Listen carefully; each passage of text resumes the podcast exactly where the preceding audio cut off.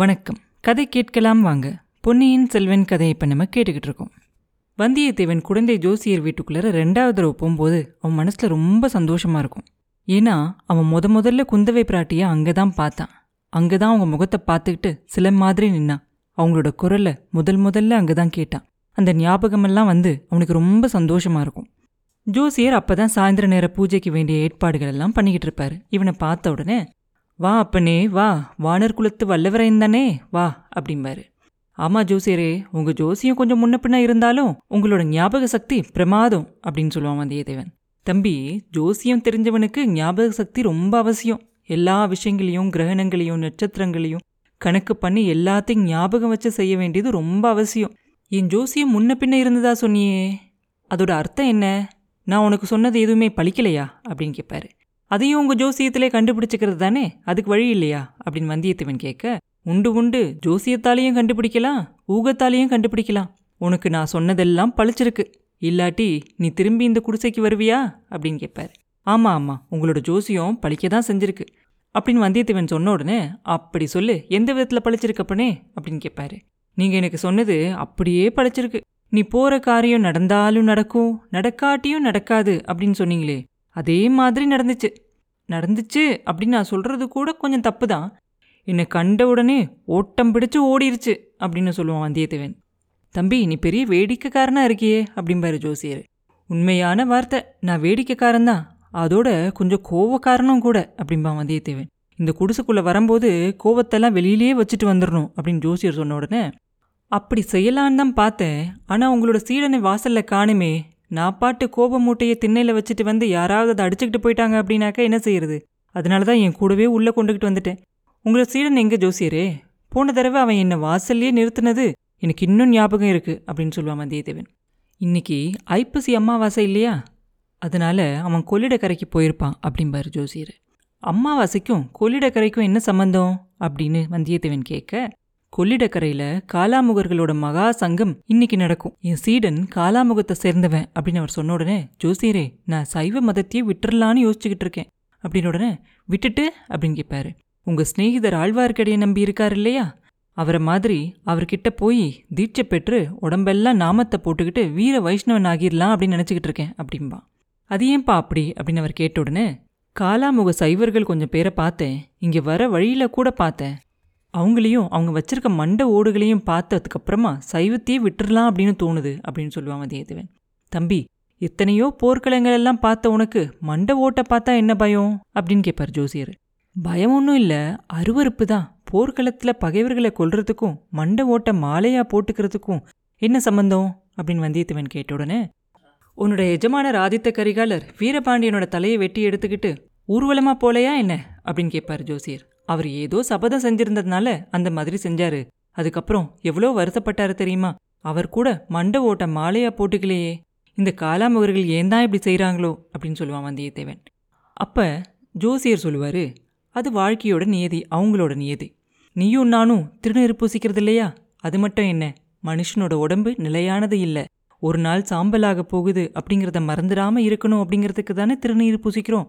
அப்படின்னு சொல்லுவார். நீங்கள் சொல்கிறதெல்லாம் சரி இந்த உடம்பு என்னைக்கு இருந்தாலும் சாம்பலாக போகுது தான் இல்லை மண்ணோடு மண்ணாக போகுது. அந்த பரமசிவன் கூட ஏன் அவர் கையில் ஒரு மண்டை ஓட்டு வச்சிருக்காரோ தெரியல அப்படின்னு வந்தியத்தேவன் சொன்ன உடனே தம்பி சிவபெருமானோட கையில் இருக்கிற மண்டை ஓடு ஆணவத்தை குறிக்குது. ஆணவத்தை ஜெயிச்சா ஆனந்த நிலை ஏற்படும் அப்படிங்கிறத காட்டுது. சிவபெருமான் கையில் மண்டை ஓட்டோட ஆனந்த நடனம் ஆடலையா?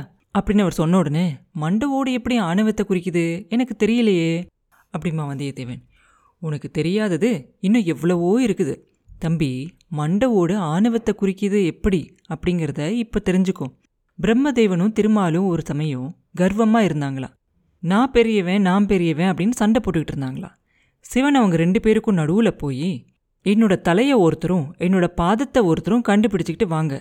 யார் பார்த்துட்டு முதல்ல வரீங்களோ அவங்க தான் உங்களில் பெரியவங்க அப்படின்னு சொன்னாரா மகாவிஷ்ணு வராக அவதாரம் எடுத்து சிவனோட பாதத்தை பார்க்கறதுக்காக பூமியை குடஞ்சிக்கிட்டு போனாரா பிரம்மா அன்னப்பறவையோட உருவம் எடுத்துக்கிட்டு வானத்தில் பறந்து போனாராம். திருமால் திரும்பி வந்து சிவனோட அடியை பார்க்க முடியல அப்படிங்கிற உண்மையை ஒத்துக்கிட்டாராம். பிரம்மா திரும்பி வந்து சிவனோட முடியை பார்த்துட்டதா தான் போய் சொன்னாராம். அப்ப சிவன் பிரம்மா கிட்ட இருந்த அஞ்சு தலையில உன்னை கிள்ளி எடுத்து அவருக்கு தண்டனை கொடுத்தாராம். ஆணவம் காரணமா பிரம்மா சண்டை போட்டு பொய் சொன்னதால அவரோட தலை ஆணவத்துக்கு சின்னமாச்சு. அப்படின்னு ஜோசியர் சொல்லிக்கிட்டு இருக்கும்போது வந்தியத்தேவன் எதையோ நினச்சிக்கிட்டவன் மாதிரி இடி இடின்னு பயங்கரமா சிரிப்பான். என்னத்தை கண்டு இப்படி சிரிக்கிற தம்பி? அப்படின்னு கேட்பாரு உன்னையும் கண்டு சிரிக்கல ஒரு விஷயத்த நினைச்சேன் அதனால சிரித்தேன் அப்படின்னு சொல்லுவான் வந்தியத்தேவன். அது என்ன விஷயம்? ரகசியம் ஒன்றும் இல்லையே அப்படின்னு கேட்பாரு ரகசியம் என்ன? பிரம்மாவை தண்டிச்ச மாதிரி என்ன தண்டிக்கிறதா இருந்தா குறைஞ்சபட்சம் பதினாறாயிரம் தலையாவது இருந்தாதான் சரியா இருக்கும். அதை நினைச்சேன் சிரிச்சேன் அப்படின்னு சொல்லுவான் வந்தியத்தேவன். அத்தனை பொய்யா சொல்லியிருக்க? அப்படின்னு கேட்பாரு ஜோசியர். ஆமா ஜோசியரே அது என் ஜாதக விசேஷம் மாதிரி இருக்கு. பொன்னியின் செல்வரை சந்திச்சதுக்கு அப்புறமா உண்மை மட்டும்தான் பேசணும் அப்படின்னு முடிவு பண்ணேன். ஒரு தடவை முக்கியமான ஒரு உண்மையை சொன்னேன். அதை கேட்டவங்க சிரிச்சாங்க. யாருமே நம்பல அப்படிம்பா வந்தியத்தேவன். ஆமா தம்பி காலம் அப்படி கெட்டு போயிருக்கு. இந்த நாளில் பொய்யையே ஜனங்க நம்புறதில்ல. உண்மையை எப்படி நம்ப போறாங்க? அப்படின்னு ஜோசியர் சொன்ன உடனே உங்களோட ஜோசியத்தோட கதையும் அப்படிதானாக்கும் ஜோசியரே இளவரசர் அருள்மொழிவர்மரை பத்தி நீங்க சொன்னது ஞாபகம் இருக்கா? வானத்துல இருக்க துருவ நட்சத்திரம் மாதிரி பொன்னியின் செல்வர் அப்படின்னு நீங்க சொல்லலையா? அப்படின்னு கேட்பான். சொன்னேன் அதனால என்ன? அப்படிம்பார் ஜோசியர். அவரை பத்தின செய்தியை நீங்க கேள்விப்படலையா? அப்படின்னு வந்தியத்தேவன் கேட்ட உடனே கேள்விப்படாம எப்படி இருக்க முடியும்? நாடு நகரமெல்லாம் அதை தானே ஒரே பேச்சா இருக்கு? அப்படிம்பாரு. துருவ நட்சத்திரம் கடல்ல மூழ்கிருச்சு அப்படிங்கிறத நீங்க கேள்விப்பட்டதுண்டா? அப்படின்னு கேட்பான் வந்தியத்தேவன். துருவ நட்சத்திரம் கடல்ல மூழ்காது. ஆனா அதோட நிலையும் குறையாது. ஒரு சில நேரங்களில் மேகங்கள் வந்து அதை மறைச்சிருக்கலாம். இன்னைக்கு கூட வடதிசையில் மேகங்கள் நிறையா இருக்கு. இன்னைக்கு ராத்திரி நீ எவ்வளோ முயற்சி செஞ்சாலும் துருவ நட்சத்திரத்தை பார்க்க முடியாது. ஆனால் அந்த நட்சத்திரம் இல்லாமல் போகுமா அதுக்காக? அப்படின்னு கேட்பாரு ஜோசியர். அப்படியா சொல்கிறீங்க பொன்னியின் செல்வரை பற்றி உண்மையான செய்தி ஏதாவது உங்களுக்கு தெரியுமா? அப்படின்னு கேட்பான் வந்தியத்தேவன். எனக்கு எப்படி தெரியும்? நீ தான் அவரோட கடைசியாக கடலில் குதிச்ச அப்படின்னு பேசிக்கிறாங்க.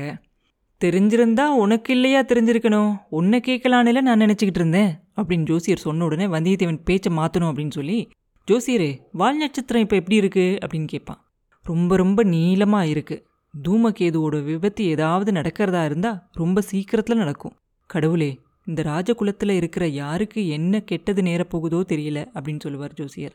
அப்போ வந்தியத்தேவனோட மனசு ரொம்ப வேகமாக வேலை செய்யும். தஞ்சாவூரில் நோயால் படுத்திருக்க சுந்தர சோழரும் நாகப்பட்டினத்தில் நடுங்கு ஜரத்தால் படுத்திருக்கிற பொன்னியின் செல்வரும் கடம்பூர் மாளிகையில் நந்தினியை பார்க்கறதுக்காக வந்துகிட்டு இருக்க ஆதித்த கரிகாலரும் ராஜ்யத்துக்கு ஆசைப்பட்டு மக்களோட கோபத்துக்கு உண்டாயிருக்கிற மதுராந்தகரும் கையில கொலைவாளோட இருக்கிற அந்த நந்தினியும் இவங்க எல்லாரும் மாத்தி மாத்தி வரிசையா அவன் மனசுல வந்துகிட்டு இருப்பாங்க.